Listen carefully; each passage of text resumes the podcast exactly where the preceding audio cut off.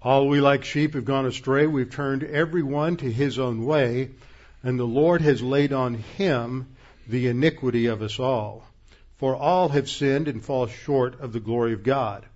But God demonstrates his love toward us, in that while we were yet sinners, Christ died for us. Jesus said, I am the way, the truth, and the life. No one comes to the Father except by me. And to Martha he said, I am the resurrection and the life.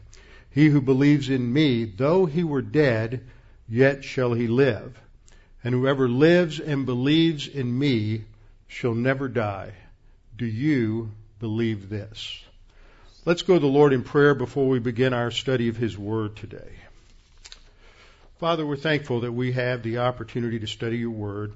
For in your word you tell us who you are. We come to understand your character.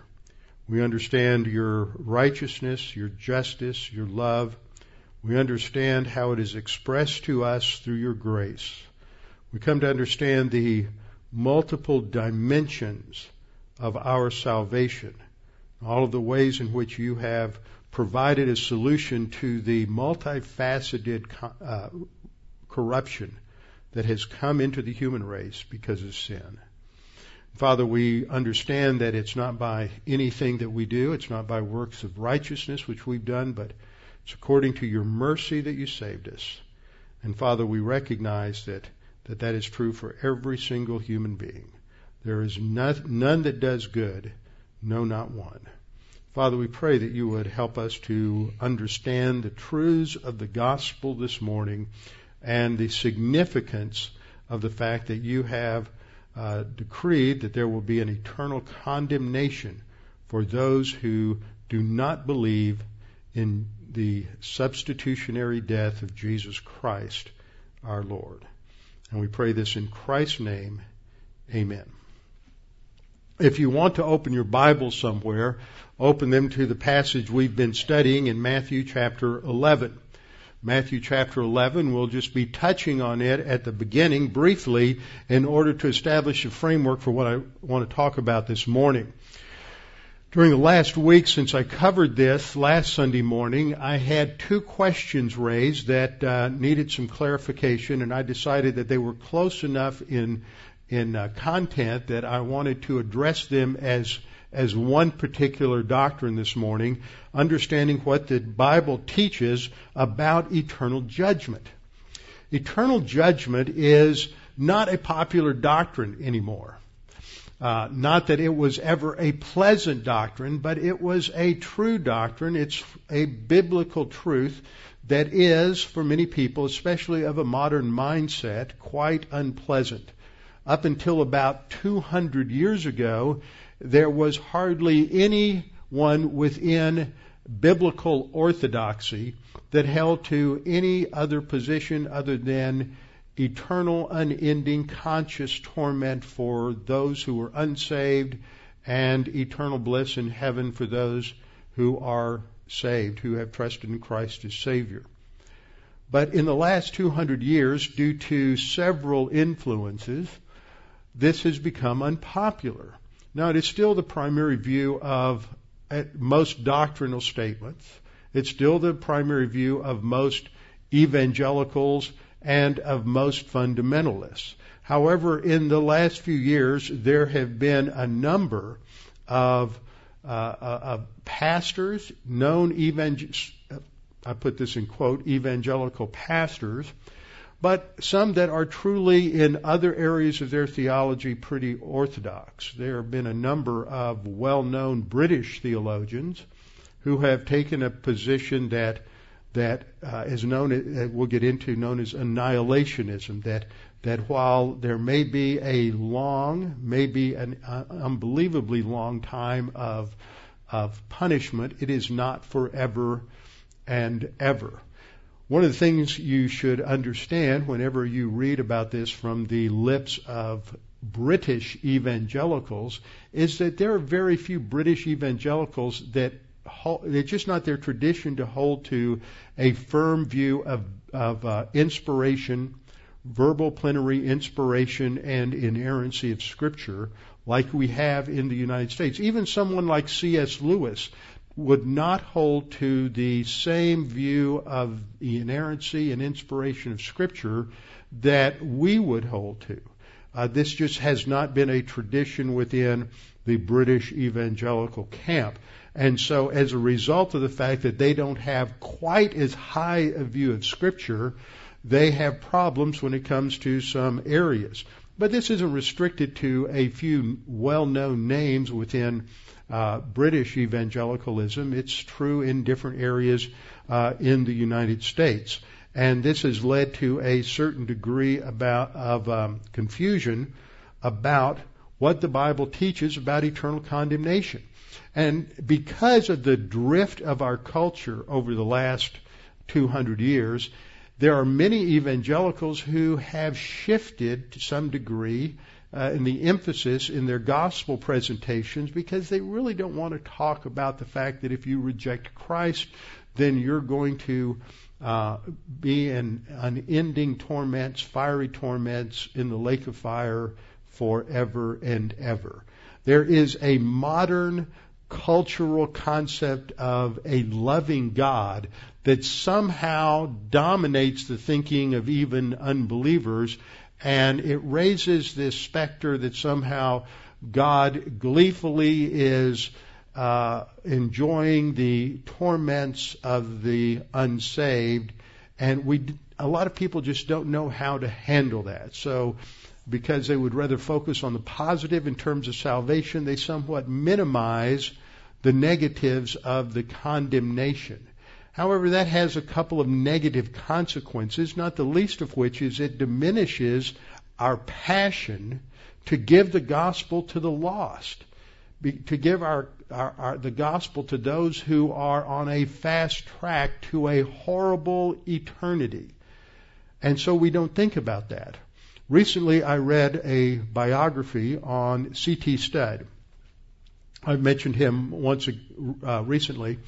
Studd was a remarkable man. Now, we would have some problems with his theology because he was one of a group of, uh, of missionaries and leaders that came out of British Uh, British evangelicalism in the late nineteenth century that was heavily influenced by what was known as Keswick theology or Victorious Life theology, and it was heavily imbued with a certain level of mysticism. And for and we would not agree with that. Uh, there were perhaps some other aspects of his theology that uh, we would not agree with, but he was a young man. As a young man, he and his two brothers Uh, grew up in a sports environment. This was at the very birth of the whole modern sport, sports and athletic focus. It was just beginning to take off uh, in England. And at, when they were in high school, what we would call high school in England, uh, he was the third oldest of the of the three brothers. Uh, they were known, and they, they in high school at one particular point, they were all in high school together, and they played on the cricket team, and it received national recognition in Britain. Then they went to Cambridge, and at one point they were all on the Cambridge cricket team, and C T was the best of the three. And he looked forward to an incredible career as a cricket player.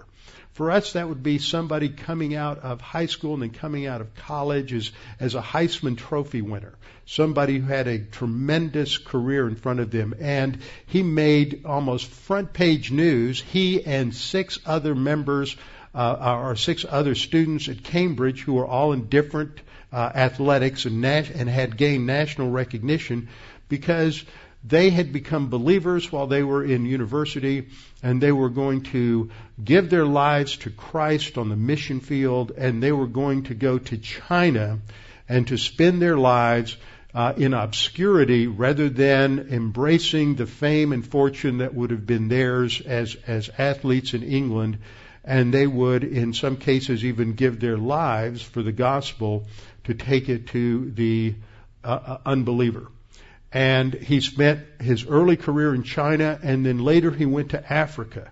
And one of the things that motivated Studd was that he would have dreams at night where he envisioned thousands upon thousands of black Africans going off to the lake of fire because they were desperately in need of hearing the gospel of Jesus Christ. And for him, the reality of eternal damnation for the lost was so real that it spurred him to incredible sacrifice and incredible, uh, in, incredible devotion to the gospel, and to spend his life in ways that would be so foreign to many of us who have grown up with so many creaturely com- comforts that we can't imagine it. His doctors told him, as just before he went to uh, Africa, in fact, everyone prohibited him from going. No one wanted him to go because his health was of such a state due to asthma, due to malaria, due to heart conditions, that he would not last a year in Africa. But he lasted eighteen years. And when you read of the, the, the difficulties that he faced and surmounted, and when he died, eighteen years later, he left a huge missionary organization in Africa that quickly quadrupled in size, and they were sending missionaries to Central America, to South America, to India, and to China. And in fact, he was one of those great pioneer missionaries from the late eighteen hundreds to his death in nineteen thirty-one that opened up Africa to the gospel. But one of the things that motivated him was that clear reality of the eternal condemnation of those without Christ. So we live in a day now of relativism, a day of confusion, a day when people, even among people we expect to be really sharp and precise on Scripture, to fudge, no pun intended, you'll know what I mean in a minute, on some of these areas. We have a um, one example in a book that came out about four or five years ago by a well-known pastor, especially if you're among the uh, sort of the youth generation, the emergent church generation, a pastor who used to pastor church up in uh, one of the large mega churches up in Michigan by the name of Rob Bell. And his book was called Love Wins, a book about heaven, hell, and the fate of every person who ever lived. And when it hit the mainstream press, he was interviewed on morning talk shows. He was interviewed on Fox. He was interviewed on even A B C, Good Morning America, because he held to a view of universalism, that eventually everybody is going to end up in heaven. He rejected the notion, or had problems with the notion, of eternal punishment. But that's just a tip of the iceberg.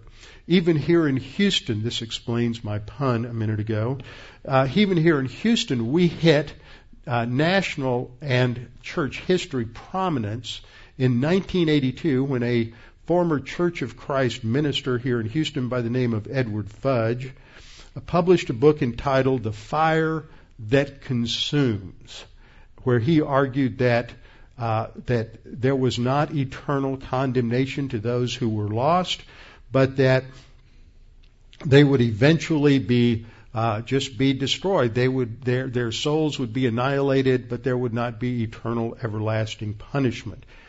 So his view, that view, it's not unique to him. It goes back into the early church. It's called annihilationism, the view that eternal punishment isn't really eternal, that the unsaved will eventually be obliterated and no longer exist. The problem for them is the nature of eternal punishment. They just think that this doesn't fit with the character of God, it doesn't fit with the Bible, and they recoil from it. For many of them, they are asking what I believe was one of the original uh, original rebuttal statements of Satan to God's condemnation of Satan and the angels who followed him when they rebelled in eternity past. Ezekiel chapter twenty-eight, verses twelve and following, and especially Isaiah fourteen twelve through fourteen, give us a description of that original fall of Satan when he disobeyed God. And God gave him a time period uh, wherein he would be a, he was allowed to uh, influence as many angels as he could, and we know that approximately a third of the angelic host followed him in his rebellion. And there must have been some sort of trial, some sort of judgment where these rebels were brought before the throne of God's judgment, and a sentence was passed upon them. And we get a picture of this in Matthew twenty-five, verse forty-one. This is stated in the middle of a judgment, a parable that Jesus told that t- tells us about the judgment of the sheep and the goats. Sheep referring to those who would be believers, and goats those who were unbelievers who would be sent to the lake of fire. And this is how Matthew puts it in Matthew twenty-five forty-one. He says, then he he will also, Jesus is, he's talking about Jesus, then he will also say to those, that is the judge, God will say to those on the left hand, depart from me, you cursed, into the everlasting fire prepared for the devil and his angels. Now, we'll come back and look at this in a, a minute in terms of some of the other details, but the key word that I want to focus on right now is that word prepared. That word prepared is the Greek word etoimazo, and it's in the perfect tense in the in the grammar. Now, when you use a perfect tense, what you're talking about is some event that happened in past time. The key word is it refers to completed action, not something that is uh, where you're just referring to something in terms of its past action and maybe continuing into the present, but this is talking about a completed past action. It's over with. And so this indicates that that the everlasting fire, the lake of fire, was created, and that creation was completed at some time in the past. And Jesus is talking about this at his first advent, so this would be sometime uh, preceding the creation of man. It was prepared for the devil and his angels. So it wasn't created for human beings. It was created as an as a punishment for angels. Now, the reason I point that out is uh, some one of the arguments that is used by by those who reject the idea of eternal, never-ending punishment is that they say, well, human beings uh, were not designed to be to be eternal. But you see, the lake of fire was created not for human beings, but for angels. It is a never-ending punishment. Angels do, do not have or go through physical or corporeal uh, death, so that this was created to be a never-ending uh, punishment. Another question we should ask is, if this was created in eternity past for the devil and his angels, why aren't they there? If God created the prison, if God created the punishment for the angels, why didn't he put them there then? And it seems that one of the most likely explanations, because the Bible doesn't expressly state this, but this is inferred from a number of things in the Scripture, is that there must have been an objection. And there have been different ways in which people have formulated this objection. I've tried to put them all together, and I believe it went something like this, that that that Satan is saying something along the lines of the current objections that we hear about never-ending punishment, that how can a just God send his creatures to the lake of fire? Uh, the punishment must fit the crime. And a crime of never-ending punishment seems to be much more severe than any sin or any act of disobedience. Uh, another form of that argument that we'll uh, look at is the argument that God is love. So Satan perhaps also said, how can a God who loves his creatures send those creatures to spend a eternity in never-ending fiery torments? And perhaps uh, uh, as as Satan raised this objection, God decided, why he decided to do this, we don't know. We don't get a picture into these issues. God decided to create a an object lesson, the human race, in order to demonstrate why this punishment was so serious, that it was a punishment that fit the crime, and that as a punishment that fit the crime, it was perfectly compatible with his, with both his justice and his righteousness, as well as his love. Because in, in many ways, when modern man looks at love, we want to we look at a crime. We want to love the criminal. We forget about loving the victim of the crime. We always want to direct our love in the wrong direction and say, well, you know, we can let them off in five or six years because they committed mass murder. We need to improve them. We need to love them. That's that's love directed towards the criminal, but it's not love directed towards the rest of society that may become victims of his criminality. It's not love towards the victims of his previous crimes. It is a pseudo-love. It is a an anemic concept of love, but that's what characterizes a lot of modern culture. One of the most difficult terms to define rather than describe is love. Even the Bible describes the characteristics of love in First Corinthians thirteen, but doesn't really uh, define it. If you look love up in the dictionary, it talks about love as being an emotion. But the Bible does not treat love as an, as an emotion. It treats love as a mental attitude, a mental focus upon the object of love, and the one who loves is concerned about doing the best for the object of love, not what's best for the one loving. That's a self-centered love. But understanding with an objective standard that the one you love, you want the best for them. You want them to improve. You want them to uh, rise to the highest level of hopes and expectations for them. Uh, when they do wrong, you want them to learn the lessons from doing wrong, as harsh as that may be at times. Parents who are so overprotective of their children out of what they think is love are actually hurting their children because their children aren't being prepared to assume responsibilities for both success and failure when they become adults. So under a concept of pseudo-love, parents often are overprotective and spoil their children and protect them from ever experiencing the consequences of their bad decisions. That is a superficial, shallow, anemic kind of love that is not uh, part of the biblical pattern of love. So the nature of eternal punishment is often viewed by modern man as being incompatible with the character or the essence of God. So there are two solutions that are offered. The first is called universalism, and that's the view that everybody's going to end up in heaven. Even those who are the wicked or the unbeliever, they may go through a period of punishment, but then they will be released and they too end up in heaven. So this is the view that eventually all human beings will find their rest in God and spend eternity in heaven. Now, the second option is called annihilationism. This is the view that eternal punishment isn't really eternal, but that the unsaved will eventually be obliterated and no longer exist. They may be punished for thousands and thousands and thousands of years, but at some point it's going to end and they will just be obliterated and go into uh, non, non-existence.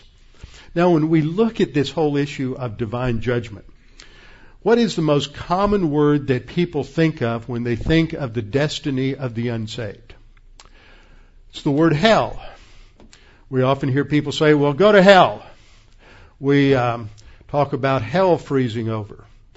Uh, a lot of terms like that. But but these are fuzzy terms, really, when it comes to theology. In fact, I, you'd be surprised if I told you who it was. I read a document yesterday from someone who is a good friend of mine and probably should know better. I think he did this a long time ago. But he constantly referred in this article about he- that he had written on hell, on, on, on eternal punishment, to the lake of fire as hell. This is a great mistake. See, this is part of the problem with dealing with this biblically, is that we have to clarify our language and vocabulary. The English word hell is derived actually from the German, the Dutch, and probably the Old Norse. According to Chambers' Dictionary of Etymology, the English word may be in part from Old Norse hel, H E L, uh, which uh, in North, Norse mythology was the name of Loki's daughter. Loki is kind of the evil um, evil god, the messenger, who's always fighting Thor. If you like the Thor movies, that's his half-brother, and, and uh, you kind of connect that. But his daughter's name was Hel. And she is the one who ruled over the evil dead in Niflheim, the lowest of all the worlds. And then the dictionary says it was the transfer of a pagan concept and word to a Christian idiom. So the word hell isn't an accurate reflection of either of the Greek or Hebrew words for what it normally stands for, which is Gehenna. That is how uh, it is predominantly used in the New Testament. But in the Old Testament, in the Old Testament, it is predominantly a translation of the Hebrew word Sheol. When you get into the New Testament, it is predominantly the translation of the Greek word Gehenna, or the Valley of Hinnom. Now, I went through a number of studies on the Valley of Hinnom and Gehenna as not a reference to eternal, uh, eternal punishment in fiery torments, but as a depiction of divine judgment in time, because the Valley of Hinnom uh, in the Old Testament period was the location of Israel's greatest sin, where they immolated. That means they burned alive their infants in the arms of Moloch, who was a Moabite god, a, a, who, who was the god of fire. And this is how they would placate this god, is to put their babies, their live infants, into his arms. There's a furnace there, and their children would be burned in the arms of Moloch. And God brought judgment on Israel. That was part of the reason he judged Israel and took them out, destroyed them as a nation in five eighty-six B C. And in we, in the passages we read in Jeremiah and in Ezekiel, God used this location of Hinnom to be the place where the dead would be buried when the Babylonians came in and slaughtered hundreds, thousands of Jews. They were buried in that same location, so that the Valley of Hinnom became an idiom for a place where God brought judgment on Israel in time, not in eternity. So it's that concept. But hell not only translates Gehenna, it is also used in a number of passages to translate Hades. For example, in the King James Version, in Matthew eleven twenty-three, which we studied last week, reads, "And thou, Capernaum, which art exalted unto heaven, shalt be brought down to hell." But in the Greek, it's Hades. Now, Hades is a totally different concept in Scripture than the lake of fire, and it's a different concept from Gehenna. These need to be distinguished, but too often the translators of Scripture blur these things together, and it leaves people with just a basic, uh, basic confusion. Now, according to Luke sixteen nineteen to twenty-five, which is the story of Lazarus and the rich man, Uh, the, Lazarus is a homeless person, a beggar outside the house of the rich man. The rich man ignores him. Lazarus dies, and he is said to go to Abraham's bosom on the left, or paradise. When the rich man dies, he goes to the place of torments, a place where there are fiery torments. For he says to Abraham, "Please let let let Lazarus come and dip his finger in the in the water." There's uh, like this gulf that's fixed between the two. "Dip his finger in the water and put it on my tongue because of my fiery torment." So he felt, feels pain. It's fiery pain, and he's in torments. Now, this Abraham's bosom is where all Old Testament believers went when they died. When Jesus died on the cross, we're told that he went to Sheol and he announced the completion of the payment for sin. Because another compartment of of uh, Sheol is the one below on the on the right, as you look at it, Tartarus, which is where which is a place of deep darkness, where a specified group of fallen angels — these are the fallen angels from uh, the Genesis six episode, the sons of God who uh, took human wives and perverted the bloodline of the human race — they are locked down in Tartarus, according to Second Peter two four, until their final judgment. So Jesus appears to them and announces that sin has been paid for, redemption has been accomplished. And then he took the Old Testament believers with him to heaven, so that paradise shifted from being a location in Sheol to being in heaven. So that today when a person goes to Hades, which is the Greek term for Sheol, when a person goes to Hades, they are going to this place of temporary torments, it's the holding cell, until they are eventually brought to judgment at the great white throne judgment at the end of the millennial kingdom. So this is the word Hades. Now, uh, uh, uh, so two of the words that we need to clarify. First of all, hell, that hell is a bad word to use for a translation of anything, because in the Bible it's not consistent. In the Old Testament it refers exclusively to Sheol, but in the New Testament it refers to Gehenna and also to Hades, and so we have to distinguish hell, Hades, and Sheol, which refer to the today to the place where unbelievers go when they die, and to the lake of fire.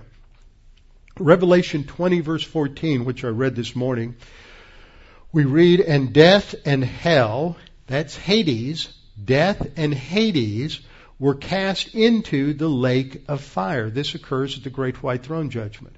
So this tells us that Hades is a totally different location, a totally different place than the lake of fire. So we have to keep that, that distinguished.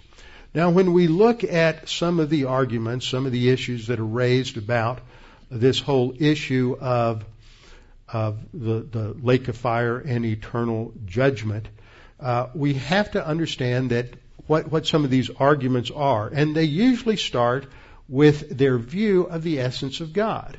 Now, I understand that for a lot of people, it's very difficult to understand how the love of God and the justice of God are compatible. And this is what we see exemplified in these particular statements that I'm going to show you. Because when you come out of a culture that has a, a, a an anemic view of love or an erroneous view of love, and you read that idea into the Bible, then you're going to end up having problems. If you come out of a culture that has a, an anemic view of justice, Uh, then you're also going to have problems. Because what happens with these different theologians who have expressed these views is that they ultimately have difficulty understanding how the love of God and the righteousness of God and the justice of God are compatible. But we'll address that when we get there. So the first quote I have here is from Michael Green. Uh, he's a Brit. He is uh, has written a number of different books. He's fairly orthodox in his theology in most areas that I'm aware of. I would not. Uh, he's he's a little charismatic in some areas. I would disagree with him there. But this guy's basically a good, solid, mainstream orthodox uh, orthodox uh, evangelical. However, he's rejected the idea of unending punishment, and he is an annihilationist, and this is his argument that comes from his book, Evangelism Through the Local Church. He has a chapter dealing with the uh, dealing with ultimate judgment for the unbeliever, and he writes, "What sort of God would he be who could rejoice eternally in heaven with the saved, while downstairs the cries of the lost make an agonizing cacophony?" Green answers his own question. He says, "Such a God is not the person revealed in Scripture as utterly just and utterly loving." Green labels this traditional view of hell a doctrine of savagery. Now, that's his view. Now, this is from an evangelical that's fairly orthodox. The second quote I have here is from a liberal Anglican theologian by the name of John A T Robinson, very, very liberal, and he wrote, "Christ, in Origen's old words, remains on the cross so long as one sinner remains in hell." Origen was an early church father who believed in universalism. He goes on to say, "That is not speculation. It is a statement grounded in the very necessity of God's nature." See, he's trying to ground his argument in the essence of God. He says, "In a universe of love, there can be no heaven which tolerates a chamber of horrors, no hell for any which does not at the same time make it hell for God." What they're basically doing is starting with a limited, anemic, non-biblical definition of love, justice, and righteousness, and then read that into the Scripture. God doesn't fit their concept of love, so therefore this he can't be a God who would send his cre- creatures to an eternity in the lake of fire. When we look at Scripture, we see the essence of God. God is sovereign. He's righteousness. He's justice. He's love. He's eternal life. He knows all the knowable. He's omniscient. He is present to everything in his creation. He's omnipresent. He is able to do all which he desires to do. He's omnipotent. He is absolute truth, and he is immutable. Now, when we talk about the integrity of God, we focus on four of these attributes: his righteousness, his love, his justice, and truth. Scripture in the Old Testament often links these four together. Righteousness and justice are the foundation of your throne, and love and truth go forth from it. Righteousness refers to the absolute standard of God's character. God is, as the Apostle John writes in First John, he is light in whom there is no darkness at all. God can have no fellowship, no relationship with any creature that does not measure up to his standard of perfect righteousness. And that's not an arbitrary decision. That is in the nature of reality. Remember, reality is defined by who God is and what God says. It's not defined by our experience. This is part of the problem with the way these theologians approach this, is that they're approaching it without looking at what the Scripture says first and foremost. And so we look at this, we see that within the character of God, he is perfectly loving. Therefore, whatever he does is a definition of love. If your definition or my definition of love has problems with what God does, then it's our definition that's wrong, not God. We don't tweak the character of God or what he says in Scripture to fit our preconceived notion of love. God is there to teach us what true love is, what is, and what righteousness is. And in many ways, there are things that happen in Scripture that do not fit with a modern man's conception of that which is which is righteous. And so we have the other approach, which is that of John R. Stott, a noted evangelical who went to be with the Lord a few years ago, also British, very reformed. And among the arguments he used against an everlasting uh, punishment in the lake of fire is the argument dealing with justice, talking about God's justice. He said, God's justice implies that the penalty inflicted will be commensurate with the evil done. Now, what we have to understand here is the nature of God's, the nature of God's justice. And when we look at his statement, there are several problems. First of all, one of the problems that we see in what he writes is that his, his assumption is that our eternal destiny is determined by personal sins. I don't have that part in the quote, but that's what he states, is that uh, he says that eternal conscious torment is seriously disproportionate to sins consciously committed in time. So what's the problem there? You all should know this, is that we are not sent to the lake of fire for our personal sins. We are not condemned for personal sins. We are condemned because of Adam's original sin. We are born dead in our trespasses and sins. We're, we sin because we're a sinner. We're not a sinner because we sin. Think about that. That'll be a good topic of conversation uh, around lunch today. We sin because we are sinners. We're born spiritually dead. We're born corrupt already. And a personal sin is the result of that. So we're born already spiritually dead, already already corrupt. This is a basic problem many people have pro- have difficulty understanding, is that a person is not sent to the lake of fire because of what they've done. They've sent to the lake of fire because they're spiritually dead and they're unrighteous. They're born that way, and they do not avail themselves of God's solution to their problem. But Christ paid the penalty for sins. For, uh, Second Corinthians chapter five says that God, because of Christ, is no longer imputing sins to the world. That's not the issue at all. We'll look at it, break it down a little bit more as we go, go a little further. So one problem he ha- has, and this is typical of many of them, is that they, they really do and have a weak view of sin. And so if they base our condemnation on our individual sins, then they think, well, this condemnation really doesn't fit fit fit the crime.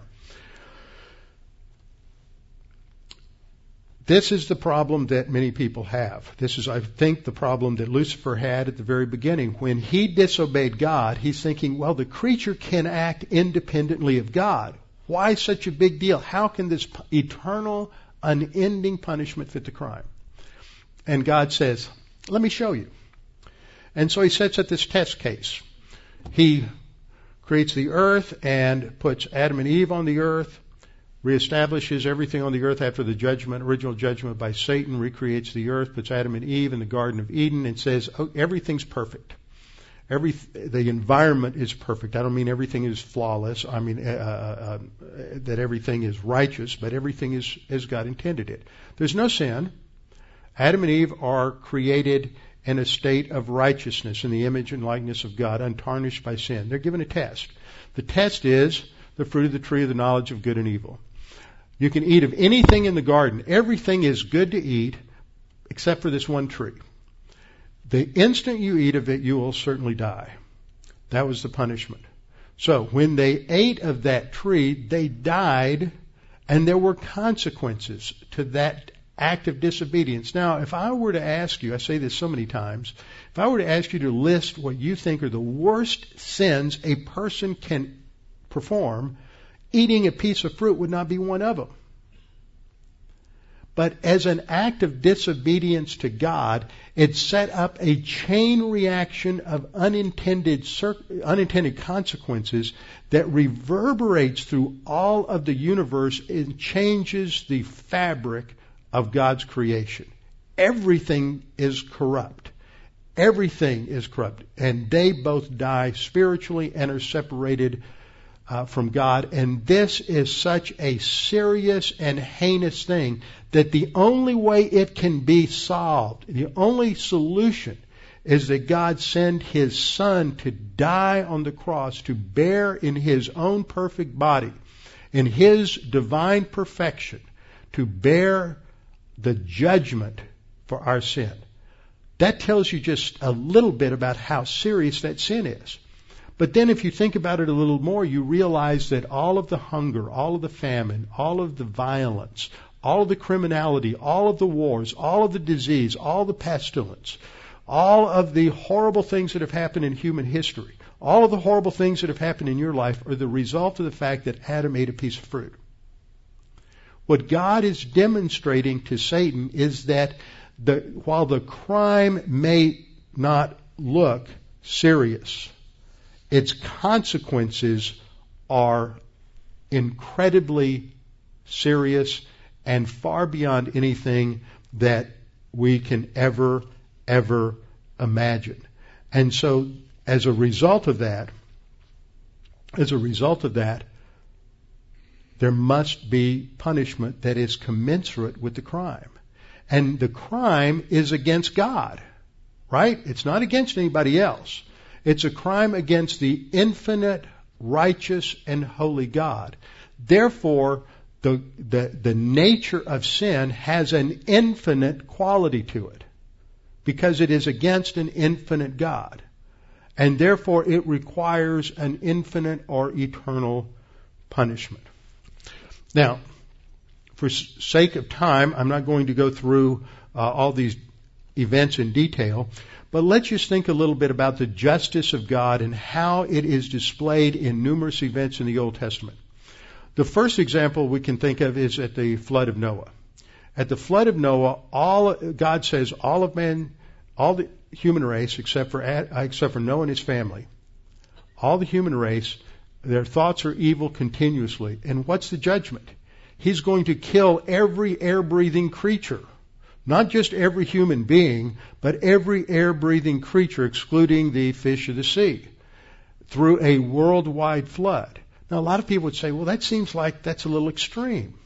Second example, when God brought judgment on Sodom and Gomorrah. He sent the angels to warn Lot and his family and told them that um, when they left, that he would give them an opportunity to leave. And he said, escape, do not look behind you, and do not stay anywhere in the valley. Escape to the mountains, lest you be swept away. So God warned him, don't look behind you, or you will be swept away. So what does Lot's wife do? She turns around and looks back, and instantly God is true to his word, and she's turned into a pillar of salt. Instantly. God recognizes the horror of sin, which we don't. So part of the problem here is we don't have a robust enough concept of the horrors of sin. Then we have a situation of priestly rebellion against Moses with uh, two of Aaron's sons, Nadab and uh, Abihu, and they brought unauthorized fire into the tabernacle for the burnt offering. And instantly, God took their life. He's making a point. Even the least infraction. You can't worship the way you want to. You can't worship because you think your fire is better than somebody else's fire. No, you have to do it God's way or, or you're dead. I have the example at Ai. After the wonderful victory the Israelites had at, at Jericho, God told them, do not take any plunder. One guy did. His name was, was uh, Achan. And he hid his plunder underneath his tent. So the next battle came at Ai because there was sin in the camp. They sent out three thousand troops, thirty-six were killed, and everybody screamed, woe is me, and uh, went into a panic because they expected that God would give them victory, and he didn't. They went through this this uh, series of, of events to isolate who the sinner was, and Achan was revealed as the one who had violated God's command. And he recognized that, confessed his sin, but then God said, nevertheless, there will be a punishment. Achan and all of his family were to die. And they all died. They were all executed. Again and again and again, we see that God has a much higher level of seriousness about sin than we do. We want to rationalize it, justify it. It's not really that bad. God is constantly lowering the boom on sin. We get another event with Uzzah as David is bringing the ark into Jerusalem. Uh, as they're uh, carrying the ca- carrying the ark, or they have the ark on a on a cart instead of carrying it the proper way, and the wheels hit a bump in the road, and the ark is jostled, and it looks like it's going to fall over, and Uzzah reaches his hand out to stabilize God. Can't stabilize God. He touches the ark, and instantly dies. We get, and this isn't just an Old Testament thing, and get into the New Testament, and in Acts chapter five we hear of Ananias and Sapphira who lied to the Holy Spirit, and when Peter exposes that, each of them in turn dies instantly. Expresses the seriousness of sin.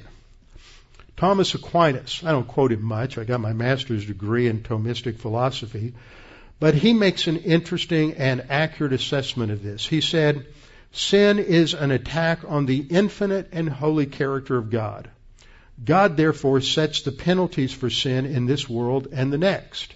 Sin is against God, is what he's saying. God is the one who determines what a just punishment is. No one else can do that. He says he justly condemns sinners for Adam's sin and for their own, and he plainly teaches that he punishes the wicked forever. Certainly God is just in doing so. The reality is the magnitude of eternal condemnation does indeed fit the crime. So what are some of the scriptural passages? Matthew twenty-five, forty-one and forty-six. This is a passage we looked at already. When Jesus consigns the goats to the lake of fire, he says, depart from me, you cursed, into the everlasting fire. The word there is Ionios, which applies to fire here, and we're going to see in a minute that in verse forty-six that it also applies to punishment and eternal life. So if Ionios is the adjective defining eternal life for the sheep, and it means forever and ever and unending life, then it must also, in context, refer to forever and ever unending punishment and forever and ever unending fire. Has to have the same meaning because they are contrasted with one another. And so you have to contrast apples with apples, and that means that in each usage it means never ending. So he says in verse forty-six, these will go away into everlasting punishment, but the righteous into everlasting life. Now, what's the basis for their going into one or the other? Faith in Christ. That's it. That's the only basis. So we're saved by faith. We're saved by grace. We're saved not by works that we do, but because Christ paid the penalty for sin. Revelation fourteen, nine and ten. Towards the end of the tribulation, John sees a third angel flying through heaven, and he says with a loud voice, if anyone worships the beast in his image, that is, if you take the mark of the beast, and receives his mark on his forehead or on his hand, he himself shall also drink of the wine of the wrath of God. That's picturesque language for saying God is going to judge him, and he will experience the, the full force of the wrath of heaven, the judicial force of God upon his life. It is poured out full strength into the cup of his indignation. He shall be tormented with fire and brimstone in the presence of the holy angels and in the presence of the Lamb. This is talking about tribulation unbelievers who take the mark of the beast. They are tormented in the presence of the holy angels and in the presence of the Lamb forever and ever. Revelation twenty ten. The devil who deceived them was cast into the lake of fire and brimstone where the beast and false prophet are, and they will be tormented day and night forever and ever. Now, it is true that the word Ionios, just like its uh, Hebrew counterpart, may not refer to never something that's never ending. It may refer to something just lasts to the end of an age or the end of a period.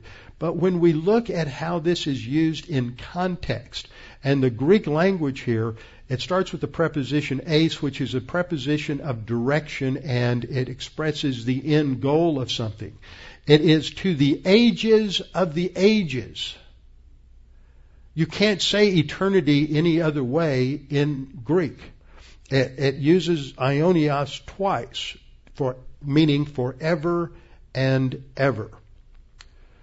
Second Thessalonians one nine said, these shall be punished with everlasting destruction, Ionios again, from the presence of the Lord and from the glory of his power. Revelation twenty verse fourteen says, then death and Hades were cast into the lake of fire. This is the second death. And anyone not found written in the book of life is cast into the lake of fire. See, the lake of fire is distinct from Hades. So that is the future location of that punishment. Then in Revelation seventeen, eight and eleven, talking about uh, the beast, the Antichrist, the beast that you saw was and is not and will ascend out, uh, excuse me, this isn't talking about the Antichrist. The beast that you saw was and is not, this is the kingdom uh, at the end, the Babylonian kingdom, uh, the beast, and will ascend out of the bottomless pit and go to perdition. Those who dwell on the earth will marvel, whose names are not written in the book of life from the foundation of the earth. These are unbelievers at the tribulation period. They'll marvel at the destruction of the beast, this end-time kingdom, when they see that the beast was and is not, yet is. Verse eleven, the beast that was and is not is himself also the eighth and is of the seven and is going to perdition. Now, this word perdition is the same word used in John three sixteen for perishing. And it doesn't simply refer to destruction. This is the argument some say, see, this word apoleo means destruction. It doesn't mean never-ending punishment. It means they're just going to be obliterated. No, when you look at these passages and compare them, this is perdition describes the destiny of those in the lake of fire. God does not want any to perish. Ezekiel eighteen thirty-two, God says, for I have no pleasure in the death of one who dies. Therefore turn and live. Throughout history, it's a constant story. God is offering opportunities to the lost to turn to him and to be saved, to be rescued from eternal condemnation. First Timothy two four says, God desires all men to be saved and to come to the knowledge of the truth. That should be our attitude. We desire all men to be saved, but they don't hear. How shall they hear without a preacher? And how uh, shall they, uh, the preacher go without a message? We have to proclaim the gospel. It's not just going to happen because God wants it to happen. So we have to understand the message, though. Why do people go to the lake of fire? They go to the lake of fire because they are born condemned. John three eighteen, he who believes in him is not condemned, but he who does not believe is condemned already. We're born condemned because he has not believed in the name of the only begotten Son. John three thirty-six says, he who believes in the Son has everlasting life, and he who does not believe in the Son shall not see life, but the wrath of God abides, indicating continual action on him. So as we close out this morning, I have one other question. I only got through one of them. I want to deal again next time with this issue of degrees of punishment in the lake of fire and what that is based upon. This is not always clear, and I will make it clear next week. But the gospel is clear, which is simply to believe on the Lord Jesus Christ, and you will be saved. Let's bow our heads together and close in prayer. Father, we thank you for this opportunity to think through these things, as unpleasant as they may be. It's that very unpleasantness that should spur us to our desire to express the gospel, to proclaim the gospel to all who are lost, to rescue the perishing, as the hymn says, to recognize that they are destined for an eternity of immeasurable misery and pain, separated from you forever and ever, in torments that we cannot imagine because of their unrighteousness and because they are have because they are sinful and because they have rejected you. Now, Father, we pray that you would challenge anyone who's listening to this message to come to an understanding of the gospel. It's a free gift. It's a free gift, a free opportunity to trust in Christ. You don't have to do anything, change anything. Simply trust in Jesus Christ as the one who paid the penalty for your sins. We're all sinners. Our sin has been paid for. We have to trust in him. And when we do, then you give us new life, and you give us perfect righteousness. And because we have perfect righteousness and a new life, we can then come into heaven. Our sins are already paid for, and we have forgiveness. But we have to accept that so that we might be born again with new life and might receive the perfect righteousness without which no one can be in your presence.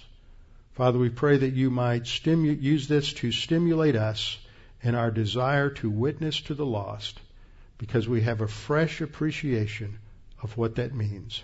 And we pray this in Christ's name. Amen.